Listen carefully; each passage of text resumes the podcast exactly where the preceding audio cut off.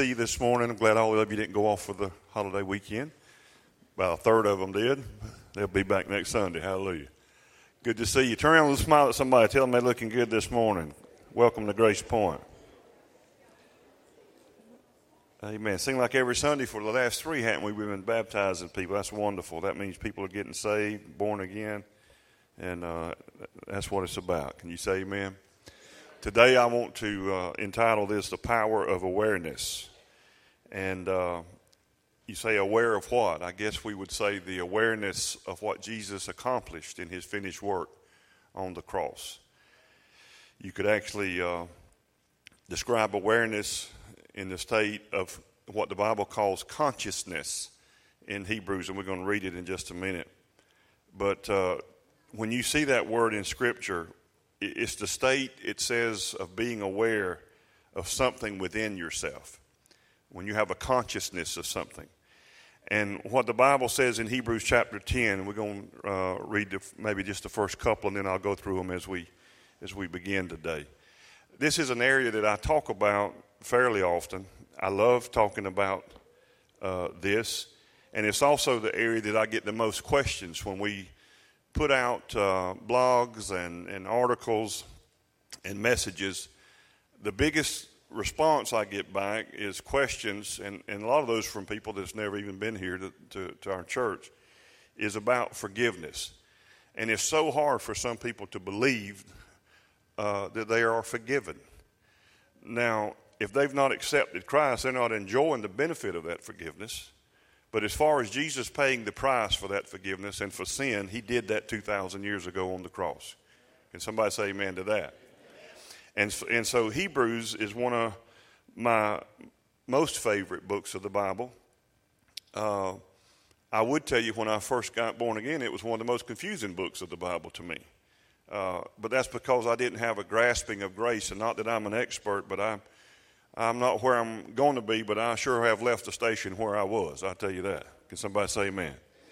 Hebrews chapter 10, verse 1 says, For the law, having a shadow of the good things to come, and not the very image of the things, can never, with these same sacrifices which they offer continually, year by year, make those who approach perfect. So, right there, you see that God's standard is perfection. Now, how many, is, you know, says nobody's perfect? And that's true. In the natural, in what we do, none of us are. But as far as what God does for us when we're born again, that spirit man, He makes that spirit man perfect. I remember one of the most, uh, res, you know, massive responses I got is when I did an article that we put out on Facebook and on our website that said, uh, uh, "Good people don't go to heaven, only perfect people." Man, that that ruffled some feathers.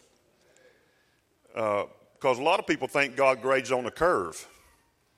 Just do your best. Can I tell you that God don't want your best? Thank you for them couple of Holy Ghost grunts. So that means you say it again when, the, when they do that to you. You say it again. God don't want your best. He, he wants your death. Die to self. Dead is how we were. Dead in what? Trespasses and sin, Paul said. And when you got born again, you became alive to God. And it's so absolutely important that you that you get that. And so you say, Well, I'm not perfect. Well, in your spirit, if you're born again, you're perfect. You're molecule for molecule in your spirit, just like Jesus. That's what the Bible teaches.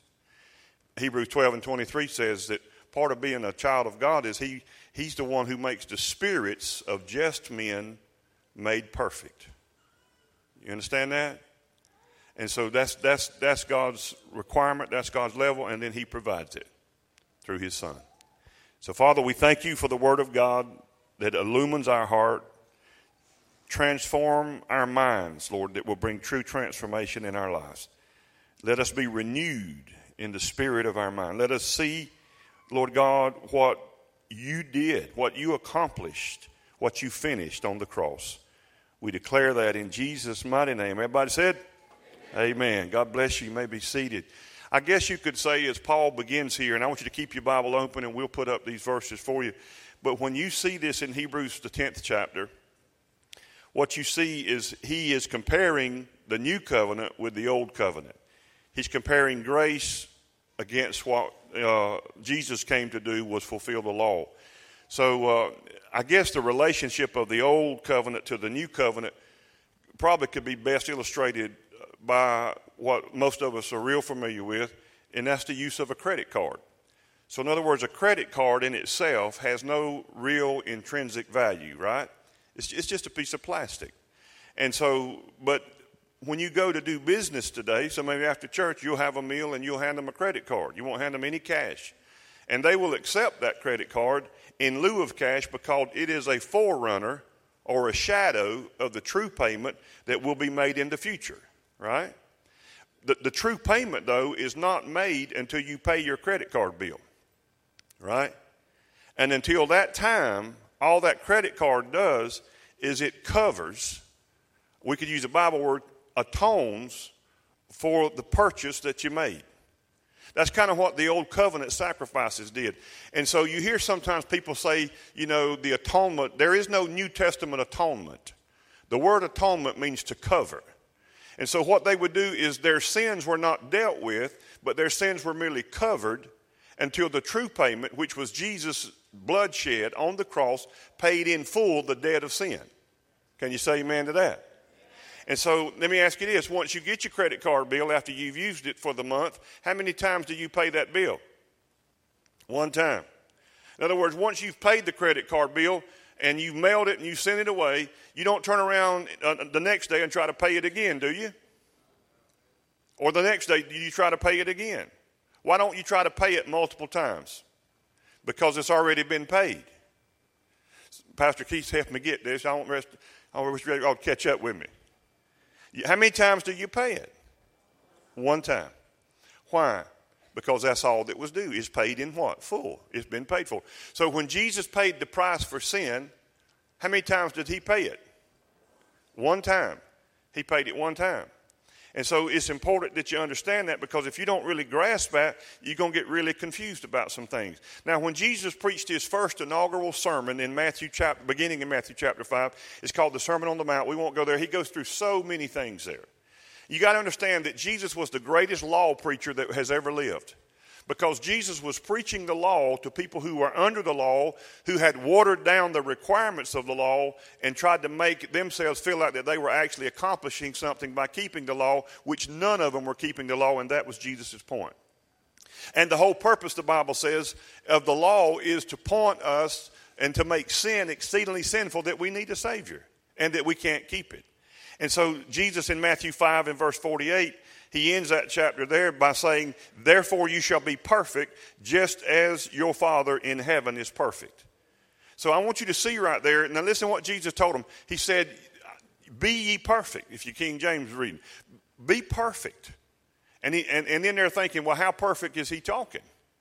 He said, as perfect as your Father in heaven is. Now, does anybody in here think that you meet that requirement? on your own. No. But that's God's standard. So I've told you this over and over, but to, to go to heaven, to pass, you got to make 100.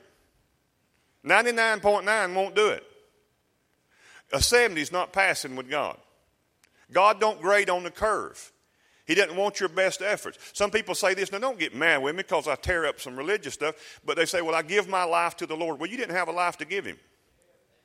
Not really. Now I know what they mean by that, and I'm not trying to split hairs here. But when you say, I gave my life to God, you didn't have any life. That's why Jesus came. He came to give them life.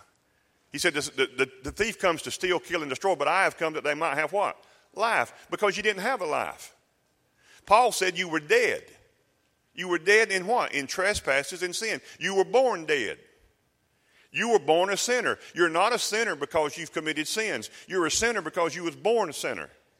And if you can understand that you were born a sinner, and Paul teach, taught, uh, taught that in Romans, that if you can understand that you were born a sinner, he said, by, by one man's transgression, Adam, many were made born sinners. Therefore, what do sinners do? They sin. Why? Because they were born sinners. Right? So, if you can understand and believe and accept and grasp what the Bible says that you were born a sinner, therefore you sin, then you can begin to grasp what happens when you get born again. Because when you get born again, you're born again righteous. Not by any acts. In other words, see, you were, you're not a sinner because something you did, an action. You're a sinner because you were born that way because of Adam's transgressions was imparted to you. All right? So when you get born again, you're not righteous because you do righteous deeds or acts. You're righteous because God made you righteous. He gave you His righteousness. He imparted His righteousness. Him who knew no sin became sin that we might become the righteousness of God, but it's in Jesus Christ. God's not pretending that you're righteous, even though He knows you're not. In your spirit, you are righteous. And every scripture in the Bible and every promise is to the righteous. If you're not righteous, the scriptures are not yours. For the prayers of a righteous man accomplishes much. Do you think that's just one special dude in the church? Go to get that guy to pray for you because he's the righteous one? No. If you're born again, you're righteous. Well, I don't feel, it ain't about what you feel. You don't always do righteous, do you? No, none of us do. I could be a great Christian if I didn't have to drive with crazy people on the road with me. But I, that's one of my areas of tremendous weakness. Because people got, I don't know where they got their license, but they didn't get it at the same place I did. They don't understand yield and stop, and, you know, they just don't understand it. And sometimes I want to wave at them. I know y'all better than that. Y'all just pray I'll get where y'all at, okay? Hebrews chapter 10, verse 2 says, For then, in other words, it tells us in verse 1 that the animal sacrifices had no ability to make the worshipers who were bringing them perfect. But God said, and I just read it, He wants you to be perfect. So if God's standard is perfection and we're not perfect, how are you going to get that? Not by anything that you do, but by believing in faith. Righteousness don't come by behavior, it comes by faith. And so it says, if it had worked, it said, for then, in verse 2, would they not have ceased to be offered? In other words, if it worked, they would have stopped it after they it, it took care of the problem. For the worshipers, how many times? Once purified, would have had no more awareness, consciousness of sins. Now, I'm not trying to be mean and all this stuff. Man, when I was, I just wish I had known this when I got really born again because I was around people, and I want to tell you, a lot of churches, I don't want to say most, but a lot of churches, particularly in America, all they do is remind people of their sins every Sunday. And they keep a sin consciousness. And, and, and, and, and, and, that's not what the Bible teaches. It says if the sacrifice for sin works, then you don't have any more consciousness of sin. So you don't live your life as a believer always daily conscious of sin. You become Christ conscious, not sin conscious. And it's a totally different way of living. In verse 3, but in those sacrifices, there is a reminder of sins every year. Now, he's talking about every year, the Day of Atonement, Yom Kippur, as, uh, as the Jews call it. And, and so uh, that's, that's what he's referring to. So there was a yearly reminder of sin when the priest would offer sins uh, for, for the nation, uh, sacrifice for the sins of the nation. But that's not, that's, we, we remind people every uh, uh, Sunday, and many times the devil reminds you every day. In verse 4, for it is not possible that the blood of bulls and goats can take away sins. Right there, you see that God's purpose was to take away the sin of the world. Now, yeah, I know you know this. John the Baptist, on his baptism of Jesus, says, Behold the Lamb of God that does what? Taketh away the sin of the world. Not the sin of the church, not the sin of those who confess their sins, but the sin of the entire world. Now, your big thing right here is you have to believe that or not. You either believe that or you don't believe that. But if you really believe that he took away the sin of the world, then that would include yours, right? So you're not guilty before God any longer. I'm not encouraging sin. I'm not saying sin's not a big deal. Sin's a real big deal. That's why Jesus came. That's why he became sin. But I'm telling you, you don't live now, born again, with a consciousness and an awareness of sin and always thinking about sin. That's why most diets do not work because you're thinking about food. And that's your problem, right? I told you to try to conquer sin, uh, you know, by preaching on sin is like trying to conquer, you know, uh, uh eating sweets by staring at chocolate pie. Just, it's just not going to work. It's self defeating. And that's the Bible says that the law actually makes sin more uh, enticing to us. And uh, but it says in those sacrifices, verse three, there's a reminder: for it's not possible that bulls and goat's blood can take away sins. Therefore, when he came into the world, he said, Sacrifice and offering you did not desire, but a body, talking about Jesus, Jesus' body you have prepared for me. In burnt offerings and sacrifices for sin, you had no pleasure. Why didn't God have any pleasure in that? Because it didn't work. It didn't work. It just covered them, it didn't remove them. And so then he says in verse 7 Then I said, Behold, I have come in the volume of the book is written of me to do your will. And that's Jesus saying, I'm come to do your will. What's God's will? To take away the sin of the world. Now, previously saying, Sacrifice and offering, burnt offerings and offering for sin you did not desire, nor did you have any pleasure in them, which are offered according to the law. Then he said, Behold, I have come to do your will, O God. And he takes away the first, the old covenant, that he might establish the second, the new covenant, right? By that, will we have been, now notice the, the language there. I know it's that's not our English.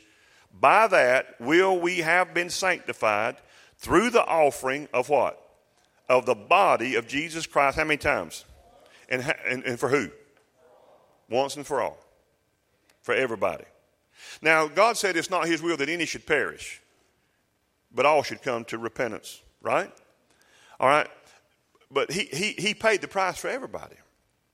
So that's why when you come to the, you know, when you come before the Lord and you go, well, you just don't know what I've done, Pastor. I've been a real bad person. I mean, don't don't dare exalt your sins over the blood of Jesus. How dare you say that you're so great at sinning that God can't forgive you? That's to minimize and to marginalize the blood of Jesus as insufficient to take care of your problem. Right? So that's pride and arrogance. So knock it off. It's religious and we don't want to hear it. Because we want to allow you to exalt your sin or your behavior above the sacrifice of the blood of Jesus Christ. That's not being mean, it's just being truthful, right? But I used to didn't know that, and I'd give them a pat on the back and bless your heart. But bless your hearts don't, don't do anything, okay? But this man, after he offered one sacrifice for sins, how long? Forever. This man, who's that man he's talking about? Jesus. After he offered how many sacrifices? For sin, I want to say this to you right here. I should have said it at the beginning. Every time you see the word sin or sins here in Hebrews, it's a noun. It's a noun. You know what a noun is, right? Person, place, or thing. It's not actions. Now, I've taught you that. Most of you, if you come here often, that, that, that sin primarily is a noun. In the book of the New Testament that is sin's mentioned more than any other book, Romans, there's only one time in that whole book uh, of Romans that sin is a verb. Well, what's that got to do with anything? It's got everything to do with everything. Because you think of sin as something I did. I did something I sinned. That's a sin. Sin is an entity. It's a thing. It's a problem. It, it, it's, it's, what, it's what entered in through the rebellion in the garden. And Jesus came to put an end to sin. He became sin. He didn't become an action. When it says him who knew no sin became sin, he became a noun. He became that thing, that entity, that, that, that thing called sin. And sin was nailed to the cross. And sin was defeated at the cross. So after this one offering, he in verse 12 it said he offered one sacrifice for sins forever he sat down at the right hand of God. Now, why did Jesus sit down? Y'all think he was tired? He's like, man, I am so wore out. Y'all move while I can sit down. Jesus sat down because he is distinguishing him, himself from the Levitical priesthood who never sat down. The only piece of furniture they didn't, well, one major piece of furniture I would say to you that they didn't have in the Old Testament Mosaic tabernacle is they had no chairs for the priest to sit in. But why? Because they can't sit. Why? Because their job is never completed. They're continually offering sacrifices for sin.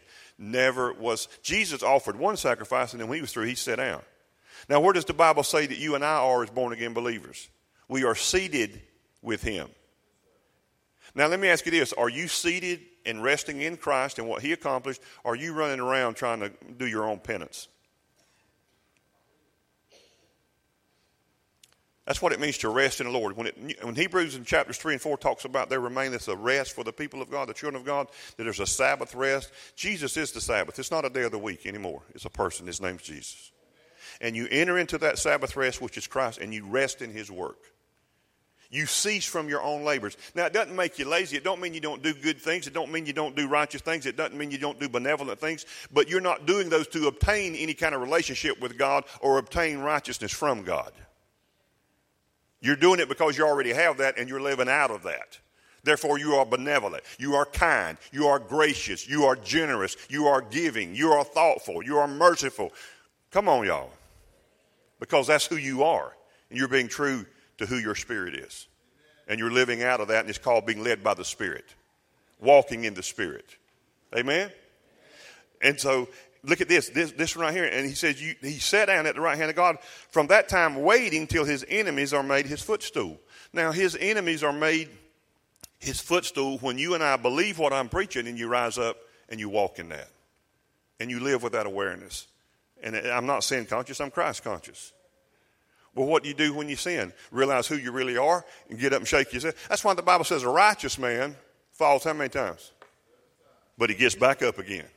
How can he get back up after he's fallen? Because he knows he's righteous. Even if he does fall, he's still righteous.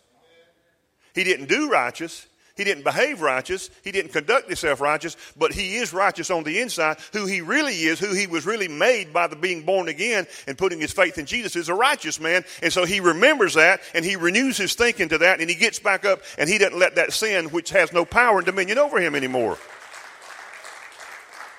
And you don't have to go to 14 years of counseling. You just go, that's not who I am. I'm not that. I'm not an addict. I'm not this. I'm not that. I'm not, I'm not that. I'm born again. And on the inside, I'm pound for pound, molecule for molecule DNA, just like Jesus. As he is, so am I in this world. As he is. First John chapter 4 says, as Christ is, as he is, so are we in this world. Well, where is Christ? He's seated in heavenly places by the right hand of the Father. There's no more work to be done. I'm righteous in him. And so when you start confessing that righteousness, that's what gives you power over sin because it's His power that defeated it, not yours. It's not your tenacity, your willpower, trying harder, straining. No, that's not how. That's not. That's not how Jesus done it. Look in verse 14. This one really bothers people. For by one offering, He has, not will, not over yonder in the glory land, by and by after a while, but He has perfected forever those who are being sanctified. The word sanctified means set apart or made holy. Now, who do you think are those who are being sanctified and set apart and made holy? Those who are putting their trust and faith in Him. That's what Ephesians chapter 4 teaches us. It says that, it says that, that, that we were created in true righteousness and holiness. Paul said, renew your thinking, put on that person, because that's who you are. And so, by one offering, he has done this. He's perfected forever all those who are being sanctified, who put their faith in him by the Holy Spirit also. But the Holy Spirit also witnesses to us, for after he had said this before, this is the covenant that I will make with them. Now listen to this. After those days, says the Lord, and I'll put my laws into their hearts. That way, remember when Moses got the law on tablets and he came down and broke them? Okay? Uh, God's saying, I'm going to give them, it ain't going to be like that. It's not going to be like that at all. And when he's talking about the laws into the heart, let me tell you what he's not doing. And I hear people teaching this, it's insane. He is not writing the Ten Commandments on your heart. Why does he want to go to something you couldn't keep? That's why Jesus came, because he couldn't keep it. It's got nothing to do with the Ten Commandments or, or the other 413 of them. He's writing his law, the law of grace, on the lining of your heart, it says here. In other words, he's giving you the power to keep it because it's inside you. Didn't you say you got a new heart when you got born again? Put a new heart, create a new heart in me. The Lord's in my heart. I invited Jesus into my heart. Well, He's not going to move in a dirty house. You think God would? The Bible says when you're born again, you're made one spirit with Jesus. You're a one spirit. You think God would join His Son, who is righteous, holy, sinless, spotless, into something filthy? No. That means on the inside, where you're born again, where His Spirit dwells in your born again human, your, your human regenerate. You understand? Your spirit, man. You have a real spirit man. You are, you are thrive. You are three dimensional like God. You are spirit, soul, and body. Before you met Jesus, your spirit was dead. That's why you would try anything to try to fill it. Because you knew something was wrong. You was missing something. You were dead in sin. I mean, how do you, I mean, what kind of salesman do you have to be to convince people to do all this stuff that they do? Okay, try this drug here. You do, you know, one out of uh, four people that even touches it one time becomes addicted to it and will sell everything their soul to keep it going, coming. What kind of salesman do you have to be to sell that? Can you imagine that person in the car business or some other business? I mean, they'd be a billionaire. You know, if they can sell somebody that, you know, you, uh, you understand what I'm saying? There's a desire in man for life, and the enemy's trick is to get you to, to think it's over in this place, this place, or, or with this thing. And, and, and then it says in verse 17, then he adds this. He said, Their sins and their lawless deeds I will remember how long? Now, is God a liar? No. He says that this new covenant, this is going to be the real big kicker about this new covenant. I'm not going to remember your sins. Now, does he remember them or not? What about the one you're going to do tomorrow? Does he going to remember that one? Uh-uh. We're going to get to there. Hang on. No. No. Okay, so how can you tell me that the Holy Spirit convicted you of your sin? The Holy Spirit's God, right? Y'all just help me. I'm a little confused with some of y'all's talk. So you, you go around and you say the Holy Spirit convicted me of my sin. No, that was your own conscience did that. How can Holy Spirit, who is God, convict you of what he don't remember? Do you think God the Father is saying, Well, I won't remember your sins no more? And the Holy Spirit said, Don't worry about it, Father, I'll remind you. That's messed up. And I know you think you got a verse that says he does, but you don't. The only verse in the New Testament that says, Jesus says, when the Spirit of truth has come, the Holy Spirit, he will convince, convince, the same word, convict the world of sin, for they do not know me. The Holy Spirit's not your schoolmaster to tap you on the wrist with a ruler every time you. That's not what he does. The only thing the Holy Spirit's trying to do is convince you that you are really the righteousness of God in Christ. And to stand up and live out of that. And if you're not the righteous God, you're not been born again, hey, guess what? Get born again then. Yes, get, get, get born again. And so he says in verse 18, now there is, when there is remission of these, what does that word remission means? Forgiveness. There is no longer an offering for sin. Now, I want them to put up the message translation, the message uh, translation of the Bible. And I'm, I'm, in verse 14, this is what it says it says uh, it was a perfect sacrifice by a perfect person to perfect some very imperfect people. You see that? They got it up? And uh, it's in there. Just read down a little bit. Yeah. All right. It was a perfect sacrifice by a perfect person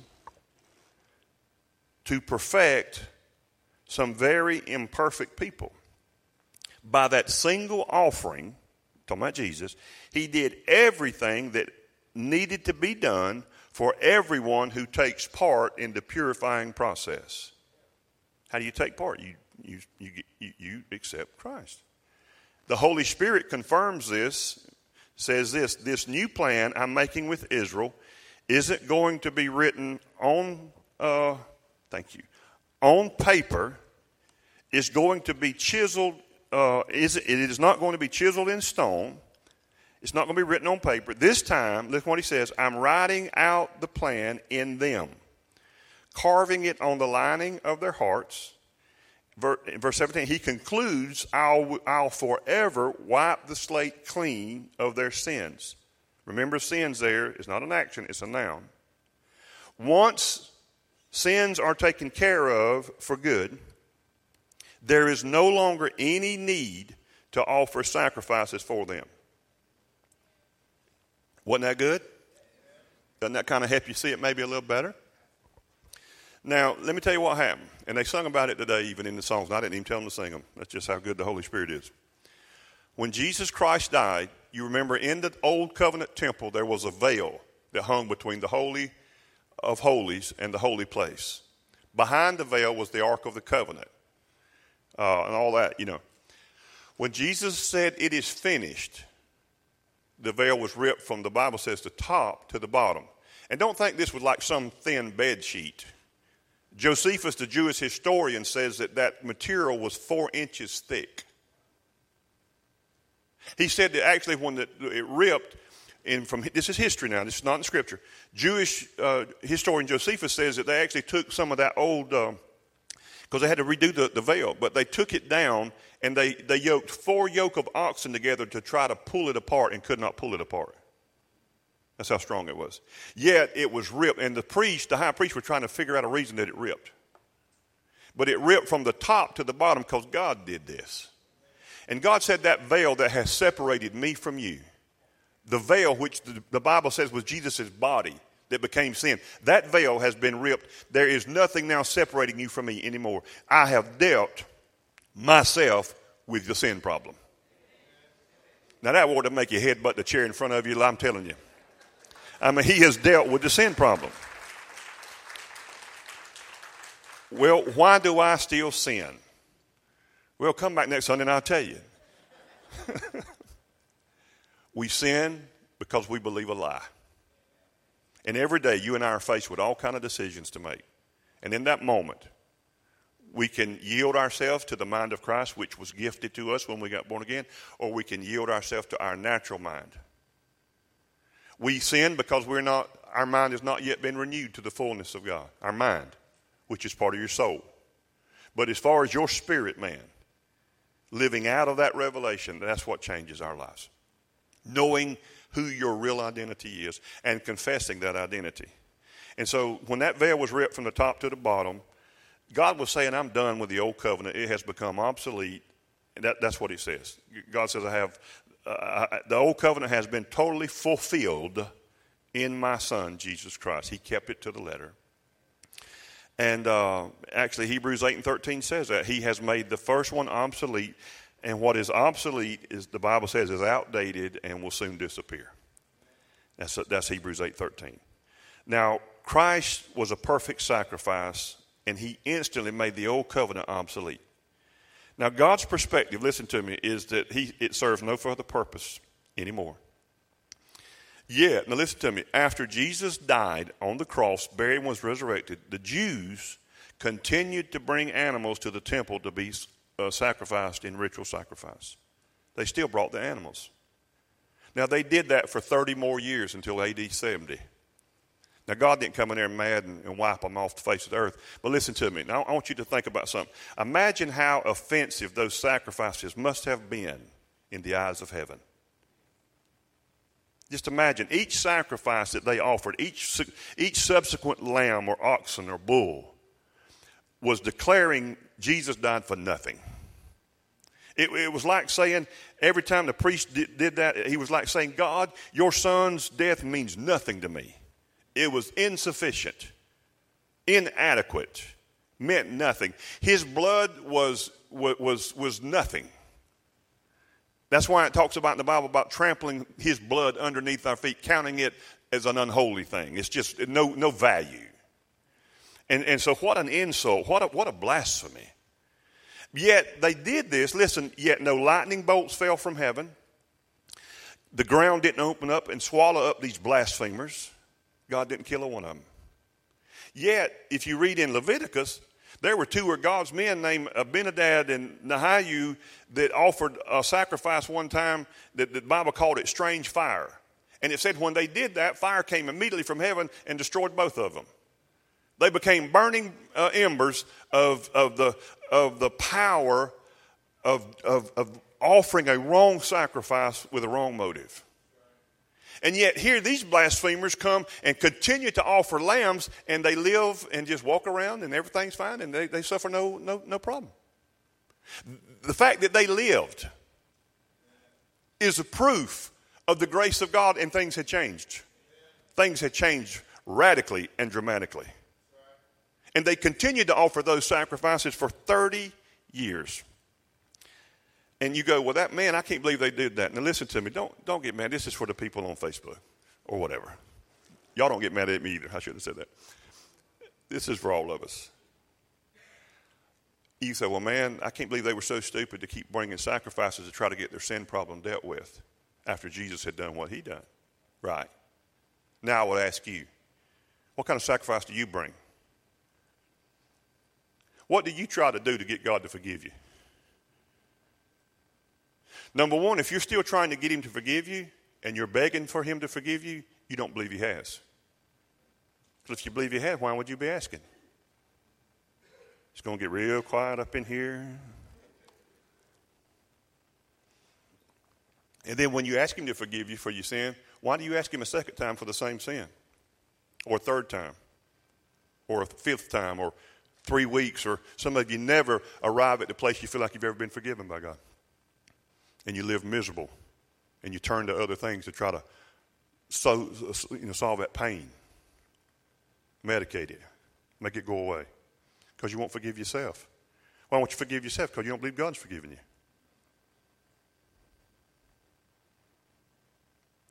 What is the sacrifice that you bring? Even after Jesus has died, you, no, you're not bringing a lamb down here to be, you know, he's cutting his throat and all that deal. But, but what are you bringing? Well, you bring, you know, you know, if you cry real hard. And I'm not saying you shouldn't. I'm, I'm not saying that. The Bible teaches two things. It teaches worldly sorrow that leads to death, and it teaches godly sorrow that leads to repentance for salvation. What's godly sorrow? It points you to a solution, to Jesus. A lot of people are sorry they got caught, but it doesn't lead to repentance. And the, by the way, remember, see, these definitions, these words are so vitally important. Repentance does not mean come to the altar, use up all our tissues, and cry a lot and tell God how sorry you are for being a, you know, doing a bad thing. No, the word repentance means what? You, you know this, Grace. What does it mean? Think differently. Greek word metanoia, think differently. So when Jesus and John the Baptist and everybody said repent and believe, they weren't saying cry and confess your sins, tell God you're sorry, and then no, no, they were saying think differently. Think differently about what? About God, of how how you approach God, how you live for God, and how you see yourself now. You got to think differently because you've not been trained to think like God thinks. And that's why our mind is being renewed. Romans chapter 12, verse 1. I beseech you, brethren, by the mercies of God, that you present your body a living sacrifice, holy and acceptable unto God. How are you going to make yourself holy and acceptable to God? You can't. Jesus did. So God says, You present yourself like that to me. Come boldly to my throne room of grace. Don't come in, oh God, we come to you as humble as we know how. You ever heard them stupid prayers? I didn't say the person that prayed it was stupid, but that's a stupid prayer. It's a prayer denying who the finished work of Jesus accomplished. Oh, Lord, I just come to you. I'm just a worm. Please don't step on me. I've, you know, I'm come to you. We come to humbly as we know how. The Bible, the Bible said the righteous are bold as a lion. You know why? They're not arrogant because they're not standing in their righteousness. The Bible says our righteousness is filthy rags. Your righteousness is Jesus. So I, if I'm standing in Him, I can come in boldly. I can come in like He's my elder brother. I can come in like I'm kin to Him.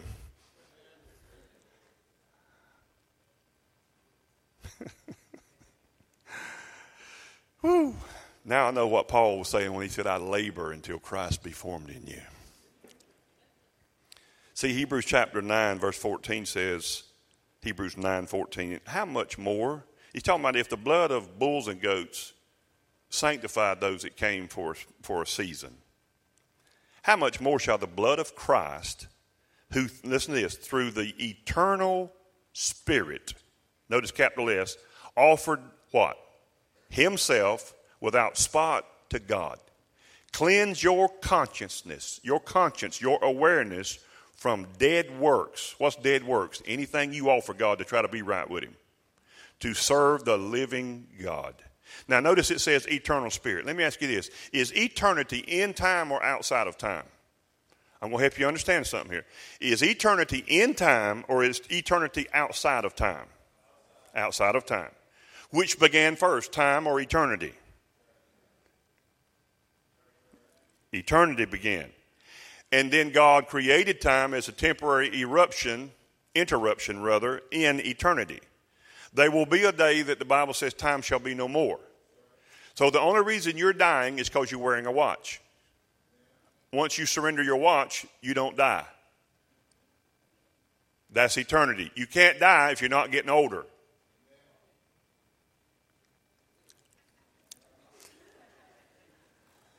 That's the only reason you're dying because you got a watch on your wrist. That's why when you're in eternity, there's not a because there won't be no disease anyway. But but but cancer don't kill anybody. It's cancer that hooks up with time. That's what kills people. You understand? If it didn't have time on its side, it couldn't kill nobody. It'd be an insignificant flea. Be nothing. So when time is removed, that's why you're going to live forever, because time shall be no more. What time is it? That's why some songs that we've sung won't matter. When we've been there 10,000 years, I mean, I know that's going to get me trouble. But then you ain't going to know you've been there 10,000 years. And you're not going to get bored. And it's not going, by God, how long we been here? we, we don't understand it, and I'm pretending like I do, and I don't. I don't. But I knew that there will be no time there. So listen to me. Okay, so when I read this verse, when I was wrestling in my past over how could God take care of future sins, and I heard even some of the arguments like that 20 years ago, and I thought, those people are crazy. If you sin today and you don't confess it, then you ain't going to heaven if the rapture happens. And so, what kind of life is that? You live in hell all the time because you sin most every day. I don't say you have it circled in red on your calendar. I am going to sin Wednesday this week. I'm going to throw down on some sin. Now, I think if you do have that on your calendar for Wednesday, you, you got a problem. I, you might not be born again. You might just be involved in religion. Because when you're really born again, you don't want to do sin. It's not your nature to do sin. And I know that the church teaches you you still have two natures fighting each other. You have a devil on one shoulder and an angel on the other, and you just depend on which one you listen to. That's not the picture that the, that's not what Jesus accomplished. That wouldn't have been accomplishing very much you the Bible says you are now partakers of his divine nature. So anybody that ever taught you that you still have a sin nature, and a lot of people do. And if you're reading a new international version of the Bible, I'm not saying throw it in the garbage, but in this area, they are sadly interpreted the scripture wrongly. And they use the word flesh, and they will actually say in an NIV, if you, so if you're reading the NIV, and it's very readable Bible, but you'll be convinced if that's the only Bible you've ever read, that you got a sin nature because they said you do. Well, I want to tell you the NIV translators are not right because they translated the word sarx, flesh, as, as sin nature, and that's not, that's not translation by any stretch of the imagination of the original language. But I guess their translator believed in it that you got two, and they went to a church that taught them that you got you know two, so they put it in their in their Bible translation. So that's why it is important what you read, and it's important to study the scriptures. It's important to come to church. Why? Because faith cometh by what? So while you're hearing the word of God, you know what's coming into you now? What's rising up? Faith is rising up in you. If faith comes by hearing, then faith leaves by not hearing. So you wonder when that thing comes up and you don't have the faith and you don't really believe because you're not hearing the word of God. You need to dial up the word of God more. Read the word of God. Sometimes you're sitting home by yourself, read your Bible and read it out loud where your own ears can hear it. it, it it's beneficial. Sometimes when, I, when I'm having some type of spiritual warfare, I guess you'd call it, going on, and I can't sleep. Man, I put in the earbuds and just play scripture. I'm like, if I don't know if this is the devil or just I had something, I ate something wrong, but if it's going to keep me up, I'm going, I'm going to make the most of it. And uh, and if it's the devil, I know I'll be going to sleep in about five minutes because he ain't going to let me lay around hear Bible all night. And I fall asleep, wake up with ear, but that was the devil bothering me, trying to keep me away.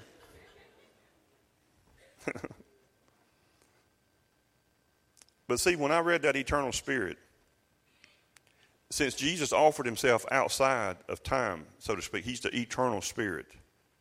That means that, that that took care of every sin, even those that had not been committed yet.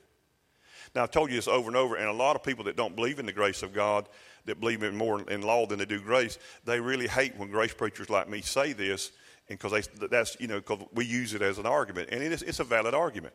You know, how many of your sins were future when Jesus died two thousand years ago? They hate this, all of them. So if you don't believe in future forgiveness of sin, then tough cookies for all of us. Because what we're doing here today then is we are awaiting a second crucifixion. Because without the shedding of blood, there is no forgiveness of sin. What is it that causes God to forgive you of sin? Is it you're crying, you're weeping, you're promising Him you won't do it again? No. There's only one reason that the Father God would forgive anybody for sin, and that's because the blood was shed. That's what the Bible teaches. When's the last time Jesus shed blood? 2,000 years ago. So he shed that blood for my sin and yours. Now, I did a blog just a few weeks ago where cause somebody had wrote in and they asked me this question. They said, You know, I was raised in church, and, and what I heard often was that, okay, now as a believer, and when you sin, then Jesus, what he does is he takes and applies that blood, his blood, to your sin. So you have this imagery of picture of Jesus constantly standing around again. He's not seated anymore. He had to get back up. He's not seated in heavenly places because obviously his work's not finished because now you're sinning and he's got to deal with it. So he takes and applies his blood again, fresh, to each sin that you do. What a busy Jesus that would make him. And it's insane and it's taught widely in churches in America. Somebody's preaching it in Valdosta right now. I can just feel it. But that's an erroneous teaching. Sometimes they say, well, you need to, brother, what your problem is, uh, brother, fellow Christian, is you need to put that sin under the blood. Well, that's, that's making you the Savior. That's making you the high priest. You, listen, if your sin ain't under the blood, it ain't getting there. Because the blood's done been shed. And it only covers what was, un- you understand what I'm saying? Jesus took away the sin of the world. Why can't we just believe that? Why can't we just accept that he took away the sin? And I know because it's so easy. You look around and what's people doing? Sinning like crazy. Seems like we got a problem here. Houston, come in. I thought he took away the sin of the world. He did. But you still have a choice that you can make in what you're going to do. And sin shall not have dominion over you, Paul said. You are no longer a slave to sin. But if a man goes in the jail cell and he unlocks the cell and he unlocks every door, subsequent door to the outside and then the exterior gate, and he says, You're free in Jesus' name, but if you don't get up and walk out, you still living in jail. You eating prison food. It ain't God's fault. You just don't believe.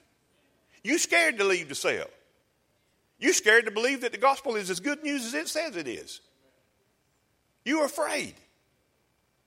So all I can tell you is just enjoy the prison rations. But if you want to, you can walk outside. You can put one foot in front of another and walk in faith and believe the Word of God and live as who you've really been made by being born again, and that's the righteousness of God in Christ. Now, so I want to say this right here. Repeat confession of sin is not in the Bible. I know you think it is. But listen to me. You only have one verse. Anybody only has one, listen, one verse in the whole New Testament that seems to link confession with our sin. And that is 1 John chapter 1 verse 9. And everybody goes to that as their Bible proof that that guy's wrong and, and you got to confess each and every sin. So if you have, listen to me, if you have to confess each and every sin, which number one, your memory's not that good, and there's things that are sinful to God that you don't even count as sin, because God don't have big ones and little ones and this one and that one and right, none of that. And so, if your salvation and entrance into heaven is contingent upon your confessing and memory to confess, then we all fried. We all going to hell with the handbasket. Bible saying sin is not just what you do, it's what you don't do. You know, it's more than drinking and smoking and running with girls that do. You know what I'm saying? I mean, it's, more than that. Bible said if you know to do good and don't do it, it is sin. God says anything you do without faith is sin. Y'all want me to preach a while? So just knock it off that you, you, you keeping your slate clean every day. You ain't doing nothing. You better put all your trust in Jesus and that He has forgiven you and then live out of that revelation of who He made you.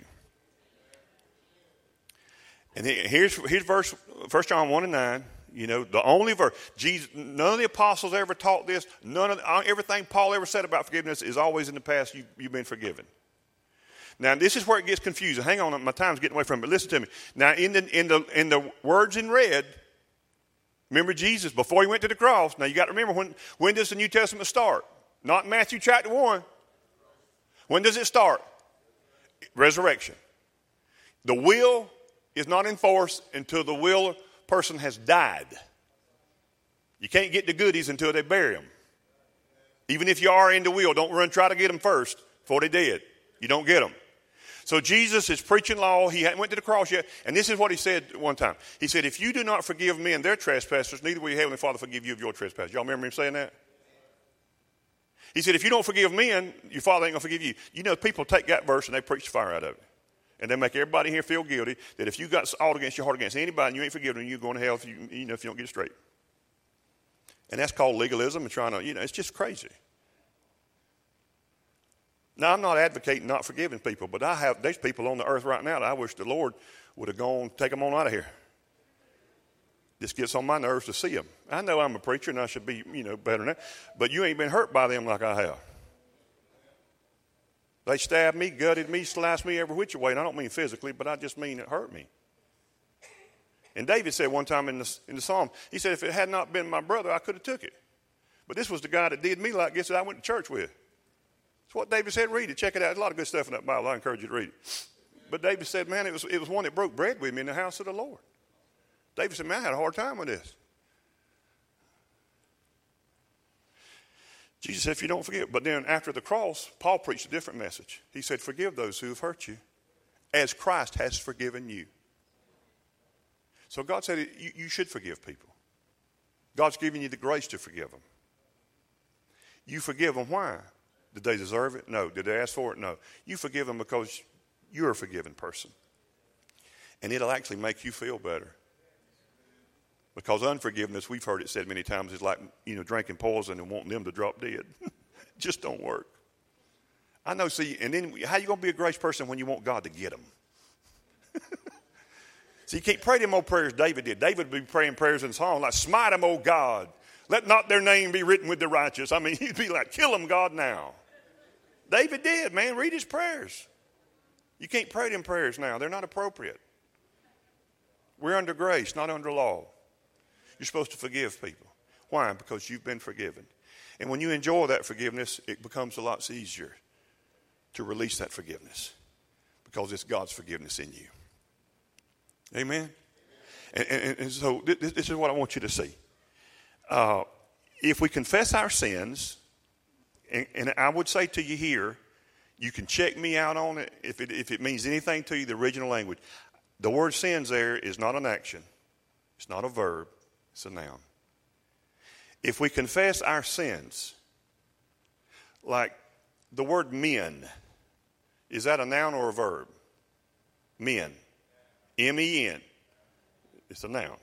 If I say men's, is that a noun or a verb? Y'all better get up off y'all's English teachers. Men's trousers on sale. Men's is a noun. Trousers is a noun. You understand? Men's trousers, that's not a verb, it's a noun. So sins, don't let the S fool you here. If we confess our sins, He, God, is faithful and just to forgive us our sins and notice what it don't say. And, but, and if they don't confess, they're not forgiven. Notice it don't say that. That's where people add to it. And it says, and to cleanse us from how much? All what? I thought when you got born again, you was righteous. So if he's writing this to believers, then he's contradicting his own Bible because he told me that when I got born again, I'm righteous. I'm the righteous of God. And, and, and, and, and now he's telling me that i have got unrighteousness in me and I need to confess it. That's kind of schizo, God. You got to make up kind of how you're going to work this thing. He's writing to unbelievers. This is the only verse in the Bible where confession is connected with his forgiveness. And the Greek word there, and I've taught you this, the word confession, Greek word, I'm not making this stuff up, the Greek word for confess is homologio. Homologio. Homo means same kind. Okay? Legio is the word of God, God's word, legos, the word of God. So homolegios is to the same. In other words, when he's saying, I want you to confess, he's saying, I want you to agree. It means to agree with. The word homeolego means to agree with the word, to come into agreement with the word of God. Now, when the church hears the word confess, they think of sin. But the word confess means to agree with God's word. So it says that, that, that here, uh, if we confess, if we, if we agree with God that we are sinful, that we have a sin problem, then he's faithful and just to forgive us of that sin and to cleanse us from all unrighteousness. Now, now in this passage, how do you know that John's writing to, to unbelievers and not to Christians? Well, just because of this. He said, it says that they, in verse 8, they are deceived because they thought that they were without sin. Uh, it says in verse 6 that they are people that he's talking to who are walking in darkness. Does that sound like a believer? It says in verse 9 that they need to be purified from all unrighteousness. And it says that by them insisting that they don't they have never sinned, they make God out to be a liar in verse 10 because that's why Jesus came because there was a sin problem. So all I'm trying to tell you is this, and I could spend a lot more time on it, and I have written about it, and it's in my book, and I devote a whole chapter to it. But he's writing to a group of people called Gnostics. And, the, and, Gnosticism taught that you are without sin. They do not participate in the sin of Adam. They say they are totally free from that. And therefore, they say they don't need a Savior because they don't have a sin issue. And they say they have never, ever sinned. Therefore, they don't need anything. God's saying, You make me a liar. And God's saying, if you would just agree with me that you are a sinner and you do need a Savior, I would be faithful and just and I would forgive you of all that sin and I would cleanse you from all your unrighteousness. That's all that verse is saying. And in, the, in, in, in, other verses in chapter 2, you just need to keep reading more than this, that one verse in 1 John. Read all of 1 John and then come back and talk to me. Because he says clearly in chapter 2 and subsequent chapters in that, in that little epistle that you are forgiven and he puts it in the past. But here he's talking to people that have not been born again. So if you don't see yourself in need for forgiveness, then you're truly lost. And that's all he's telling them. Confess that you are that you have a sin problem. Don't tell me that you've never sinned. Sure, I mean, what if somebody I've never I've never committed a sin in my life? Well, you're a liar. You know, I mean, you're you're, you're deceived. Okay, and so the word confession, Romans ten ten, and we're almost done. Romans 10 10, this is the faithful, you know, Romans 10, verse 9 and 10 is how you get saved, right? And I've told you this over and over. Just listen to me. All right, in Romans chapter 10, that's how you get saved. Romans 10, verses 9 and 10, right? If you believe in your heart that God raised Jesus from the dead, then you're saved. Is that right? Y'all just tell me if I say something in the Bible. And then in verse 10, it tells you how that, how that, what it looks like. For with the heart, where do you believe? With the heart, one believes into what? Why don't you just believe that you're righteous? God says this is the whole key of salvation. When you get saved, what you're believing in is that you're now righteous. For with the heart, one believes unto righteousness. With the mouth, confession is made unto salvation. Do you see the word sin there anywhere? Average church in America. Somebody comes up front, preacher, I want to get saved. Bow your head, close your eyes, repeat after me, say the sinner's prayer. Father, I'm a sinner. I'm sorry for my sin. And first, what they do, first thing they focus them on is what? A sin problem that God's already taken care of. Well, that is their problem. No, it ain't. That's not their problem at all. Their problem is they don't believe in the work of Jesus for themselves. That's why in the whole 10th chapter of Romans, which talks about being saved, listen to me, not the word sin does not appear. I know some of you probably get tired of hearing me say this. I don't get tired of saying it, but at the Philippian jailhouse, when Paul and Silas, listen, they're in jail, and, if, and they're going to be executed in the morning, and, and they pray at midnight, and God shakes the whole place down, you know. It's where Elvis got his own jailhouse rock, in case y'all know that. And it's dark, and so the jailer pulls the sword, going to commit suicide. Paul hollers and said, Whoa, bro, we all in here? Don't need to kill yourself. We we you know, we had look at lickety split. We were right here. And then this man comes to the apostle and he sees the power of God. Now he's seen the power of God, he's experienced it. And he says to this apostle, this great apostle, What must I do to be saved? How many knows that's in the Bible? Paul said, Bow your head, close your eyes, repeat after me. No, he didn't do that, did he? Because there is no sinner's prayer in the Bible.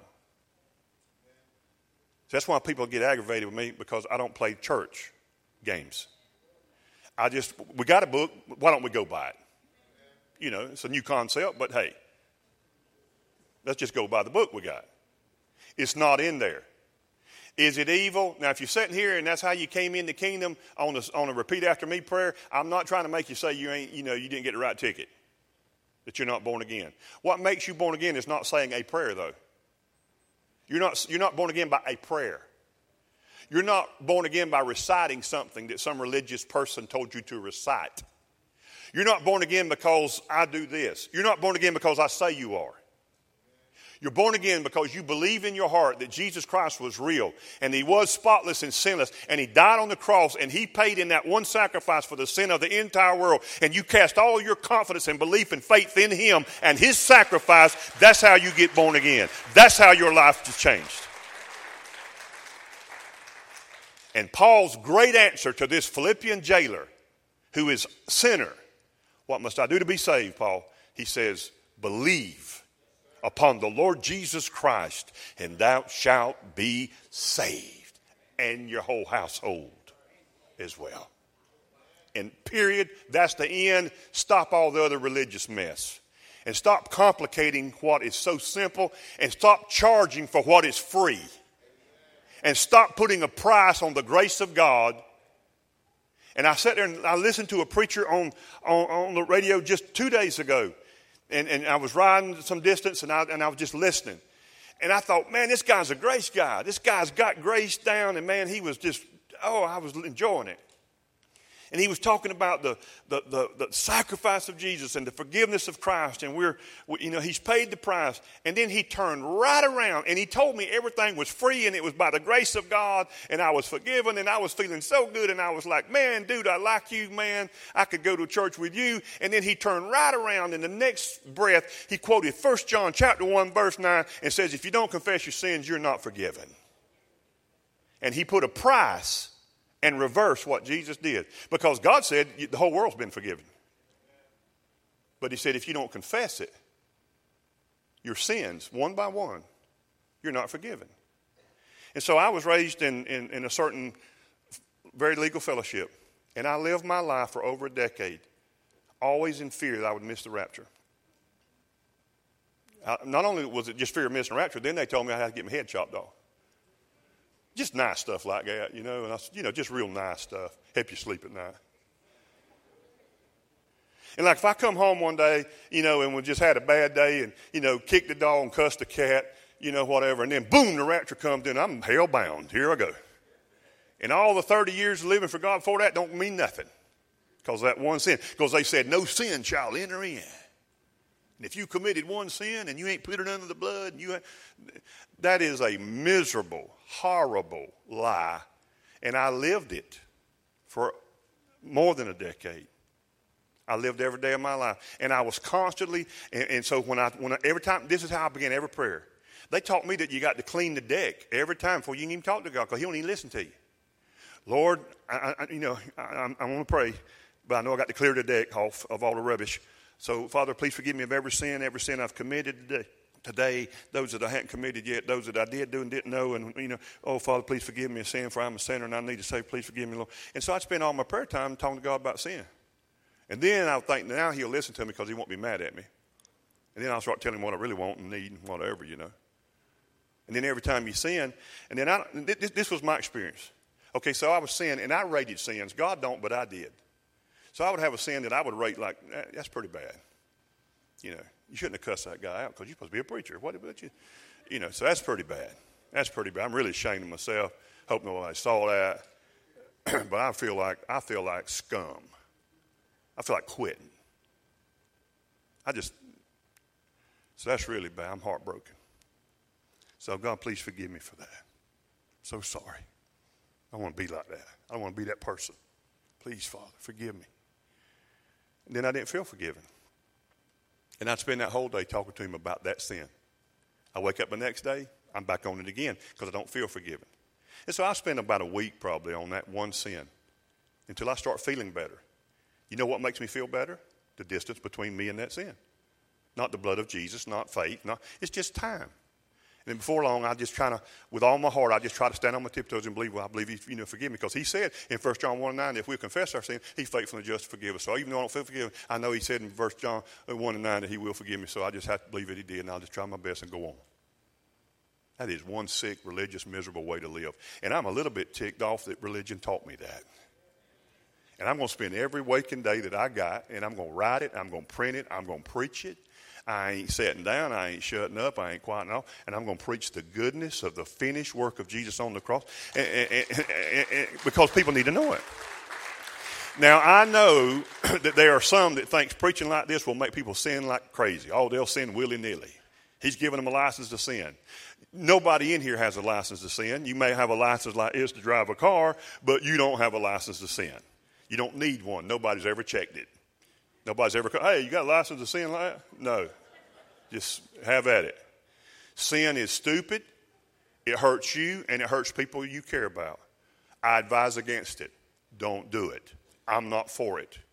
The power to live free and overcome sin, though, is not you trying harder. It's you resting in the work of Jesus, confessing and agreeing with God that He did take care of the sin problem, and confess who you really are inside. And then, so this is what was so hard for me when I first got a hold of the grace. When I, when I do sin, when I do sin, and, and I don't have it on the calendar, but when I do, see, because the Bible says the real grace of God teaches us to say no to ungodliness and to sin. It says the New Testament grace teaches you to say no to sin. So if you're sitting under grace teaching and you think it's like sin willy nilly, it don't matter, you're not sitting under the grace teaching. But sitting under grace teaching teaches you the power to say no to sin and no to ungodliness because of what Jesus did on the inside. And so, but when you do sin, this is the approach that I have now. Well, Brother Dale, do you ever tell God you're sorry for your sin? Uh, sure. I'm, I'm, I, he's a real person. Ask Sister Jill, did I ever tell her I'm sorry? for things that I said or didn't say or whatever. Yeah, I'm, I'm not a perfect guy. So if I hurt her feelings or something like that, darling, I'm sorry about that. I'm sorry. I, you know, and I know that's different. She's not going, but it's, it's, it's different. But even God, I, f- I feel like He's a real person, and so when I've done something that ain't very godly or God-like, you know, I say, Papa, I don't want to be that guy. I don't want to be that. Guy. Just because they was an idiot on the road, don't mean I got to lower myself and be an idiot like them. I mean, just the other day, and I'm so, just the other day, and I'm not proud of nothing, but I'm just saying I'm a real guy. Okay, now, you know, I'm out on North Austin. I'm to turn to go to Smoking Pig and to meet a brother that wanted to meet with me. I'm going for a Christian meeting. Hallelujah. You know, shoot a mosquito. I'm ready to go, you know, kind of deal. But there's a big semi, 18 wheeler, so he's making the left turn. Well, I can't see nothing but the rear end of that semi. All I know, he's turning because he got the green arrow. I'm right behind the brother. I'm but as soon as I got within view, I mean, the people on the other side, there was just one person. I mean, and they were waving at me with one finger and blowing the horn and just, you know, it was all up in my Kool-Aid. I'm talking about, ain't no way you that important. This Ford truck that's got to make this little turn here, that's going to delay you, what, five seconds? So I waved back. I know, go find a better church. I know. I'm ashamed. I'm, see, I'm just dumb enough to tell you my dumbness. But I waved back. They waved at me, I waved back. Now, I didn't say how I waved, and that's just for you to believe and figure it out. And I got to thinking, like, as soon as I did that, because it was like, it, you know, really, I'm telling you, it was spontaneous. I mean, it was just, I mean, I did that and didn't realize what I'm doing. And I'm like, what's wrong with me? And I was like, God, I hope she don't go to church where I preach. I hope she ain't one of my members. Because if she is, I just lost one. I hope her mama don't go where I go and know me on Facebook. And I was pulling in Smoky Pig going to meet a brother, and I was like, God Almighty, what a piece of work I am. I'm like, Dale, what's wrong with you, man? What you? Come on, man, you better than that. You better than that, man. I'm going to be that guy. I couldn't even go and Smoking Pig for a little bit. I pulled over there, across the other way. No big deal. And I know God's not, God's already forgiven me, but I just sat in my truck and I said, Papa, I'm sorry about that right there now. Man, that ain't the man I want to be, ever. So whatever's got me all wired up right on the edge today, come on now. Let me live out of the peace that you've gifted me with. Because I don't want to be that guy. And Father, I confess that I am the righteous of God in Christ. And I confess I do have your peace that surpasses all understanding. And I confess I'm not that guy. Now, Father, help me go in this meeting with this man. Let me be of some use to this brother and help me. Then I drove back across the road, pulled in Smoking Pig, and went in and met him, had lunch. And you got to forget that kind of stuff and move on with your life. We're in flesh, and this flesh here ain't got sanctified yet, the flesh, but your spirit sure has. And the fact that that even touched my heart over some people that other people wouldn't even give a thought about proves to me that, you know what, I really am born again. I really do love the Lord, and I'm loved by Him, and I want to be a, I want to be a testimony to Him. But I'm just real enough to tell you that that's kind of life sometimes. And I don't want you to crumble and fall under. 30 years ago, when that would happen to me, there would be that devil's voice I listened to, and he told me I wasn't saved. And he made me doubt my salvation. And then he pointed to my sin as proof, positive, that I really wasn't saved. Then I would have thoughts like, why don't I just give up? Or why don't I just go do drugs and get drunk or something and just hell with it? Because I, I can't live it no how. I had all those kind of messed up thoughts. But that's not the truth. The truth is that you've been redeemed, you've been washed, you've been cleansed. You've put your faith in Him, you have a new spirit. It's just like Jesus's. You've been joined and you're one spirit with Him. I want you to live out of that. I want you to walk boldly in that. Okay? I pray, you know, and I say, Father, you know, I feel this so strong. I actually was telling uh, Pastor Keith, I went, we, we met this week and, and I told Pastor Keith the, the morning I met with him, the previous night, I actually dreamed uh, about what I'm preaching about. Just, I was talking to a lady, and uh, in my dream, she's the one that, and that's kind of how it started. She told me, she said, you know, I've done my best. You know, I just, I just feel like God wants us to do our best, and then He takes care of the rest. And in my dream, I looked at her and I said, darling, God don't want your best. I said, how long you been trying to give Him your best? She said, Well, I got saved five years ago. I said, God don't want your best. Do you think your best is good enough to get you in? No. That would make Jesus' coming, death, burial, and resurrection insignificant and not needed. And I remember just, I told her, I said, write down every sin that you can ever think of. And she put it in a shoebox in my dream. And in my dream, I know it's going to sound weird. I said, hand it to him. And she turned and looked, and it was Jesus standing there. And she handed it to him, and he turned and tossed it into the fire. And he put his arms out and said, Come here. I dreamed that. It was so cool. He'll never remember her sins anymore. And there'll never be a day that he'll bring up any past or current sin to her. And if he says anything to her, it will remind her to who he's made her to be in, in, in, in himself, in Christ. That's all God's going to do.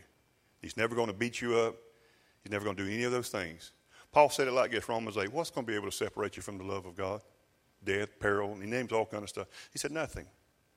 And nothing, listen, if you believe what I preach today, nothing can separate you from the love of God, listen, which is displayed in his forgiveness to you. Because God doesn't just say he loves you, he said, I forgive you. And I forgive you. It's like when my wife married me, July 12th, 1980. It's been a minute or two ago now. But we didn't understand it then. We understand it far better now.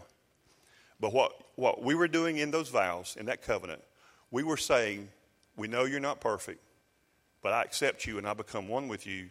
And I promise that right here this day, I will never leave you, I'll never forsake you, and only death will part us, right? That's what you you know, some people's vows say. Ours said to death do us part. So in other words, so the only thing that make us ever, you know, get away from one another is death. Now, if you don't want that kind of deal, don't put it in your vows just because a religion. But we said the death do us part. Okay? And and then I didn't realize back then as a young guy, but what I realize now is you know what she was really saying to me? I in advance forgive you for every future sin that you about to do to me. Because I've done dated you long enough to know that you're going to sin against me. and I have no illusion that you're perfect. And I would say I kind of had the same premise about her, but to a much smaller degree, because to me she was about perfect. But what, that's really what two people are saying. I forgive you in advance. That's how it is with God. He's the husband, we're the wife. God said, I'm going to marry you, and I've taken care of everything. I don't want your past is over. You have a wonderful future and a brilliant past because now your past is my past. And when I died, you died. And when I was buried, you were buried. And when I rose again, you rise. Let me ask you this How many times do you have to be baptized before you're baptized? It's not hard, y'all. Once. Okay, so everybody comes up here, and, and you can't prove nothing. In the Bible, one baptism, that's sufficient. There's nothing wrong with it if you want to be baptized 14 times and know every bullfrog name and every creek and Valdosta. That's fine. But as far as the Bible, one time is sufficient. Do you think you sinned after you got baptized? Why didn't you get baptized again then? Apparently, you're not resurrection life if you're still living like a dead man. Come on. But no. So, how many times do you get physically born? It's not hard, y'all. How many times do you get spiritually born again? How many times you get baptized? How many times do you pay your credit card bill? How many times did Jesus pay your price for all sin? One time. It's done. If you can believe in one baptism, one spiritual is sufficient, why can't you believe in one forgiveness is sufficient? And you walk in that forgiveness. And don't do crazy stuff, but if you do, you're righteous still and you will fall, but you get back up. And the only reason people get back up is the people that know that they've been gifted righteousness and it's not based on their performance. And so when a righteous man falls seven times, he'll get back up again because he says, That's not who I am. And then he goes confessing, I confess that I am the righteous God in Christ. And the hardest thing for me to learn was when I sinned.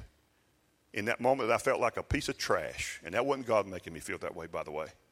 But when I felt like a piece of trash, to stand in faith in that moment of feeling that and being attacked by the enemy, to say out of my mouth, I am still the righteous of God in Christ Jesus. I am who God says I am. Not, I am not in what I just did or how I behaved. I am the righteous of God in Christ. And I want to tell you that devil will leave you alone, buddy, when you do that right there. Because he ain't got no he ain't got no handhold on you then because you're not standing in nothing you've done, and he can't you know, carry on a dialogue about your behavior and get you focused on you instead of looking unto Jesus, not looking unto you. And when you come to communion, you ain't remembering your sins and looking at you, you're remembering him. Jesus said, Do this in remembrance of me. Amen? That's everything I know in one, one service. Stand with me. Community group leaders, if all you didn't go on vacation, y'all come up here. And, uh, and, and, elders, please, would y'all come and our, our leaders come? And, and we're here for you. If you don't uh, come up, then that just means we go eat quicker. But we we love you. We do value you. And, uh, and uh, we're here to pray with you about any anything. Uh, can, can I just say to you right now that you, you understand this right now? If you're not born again, the greatest thing you can do is put your faith in Christ Jesus.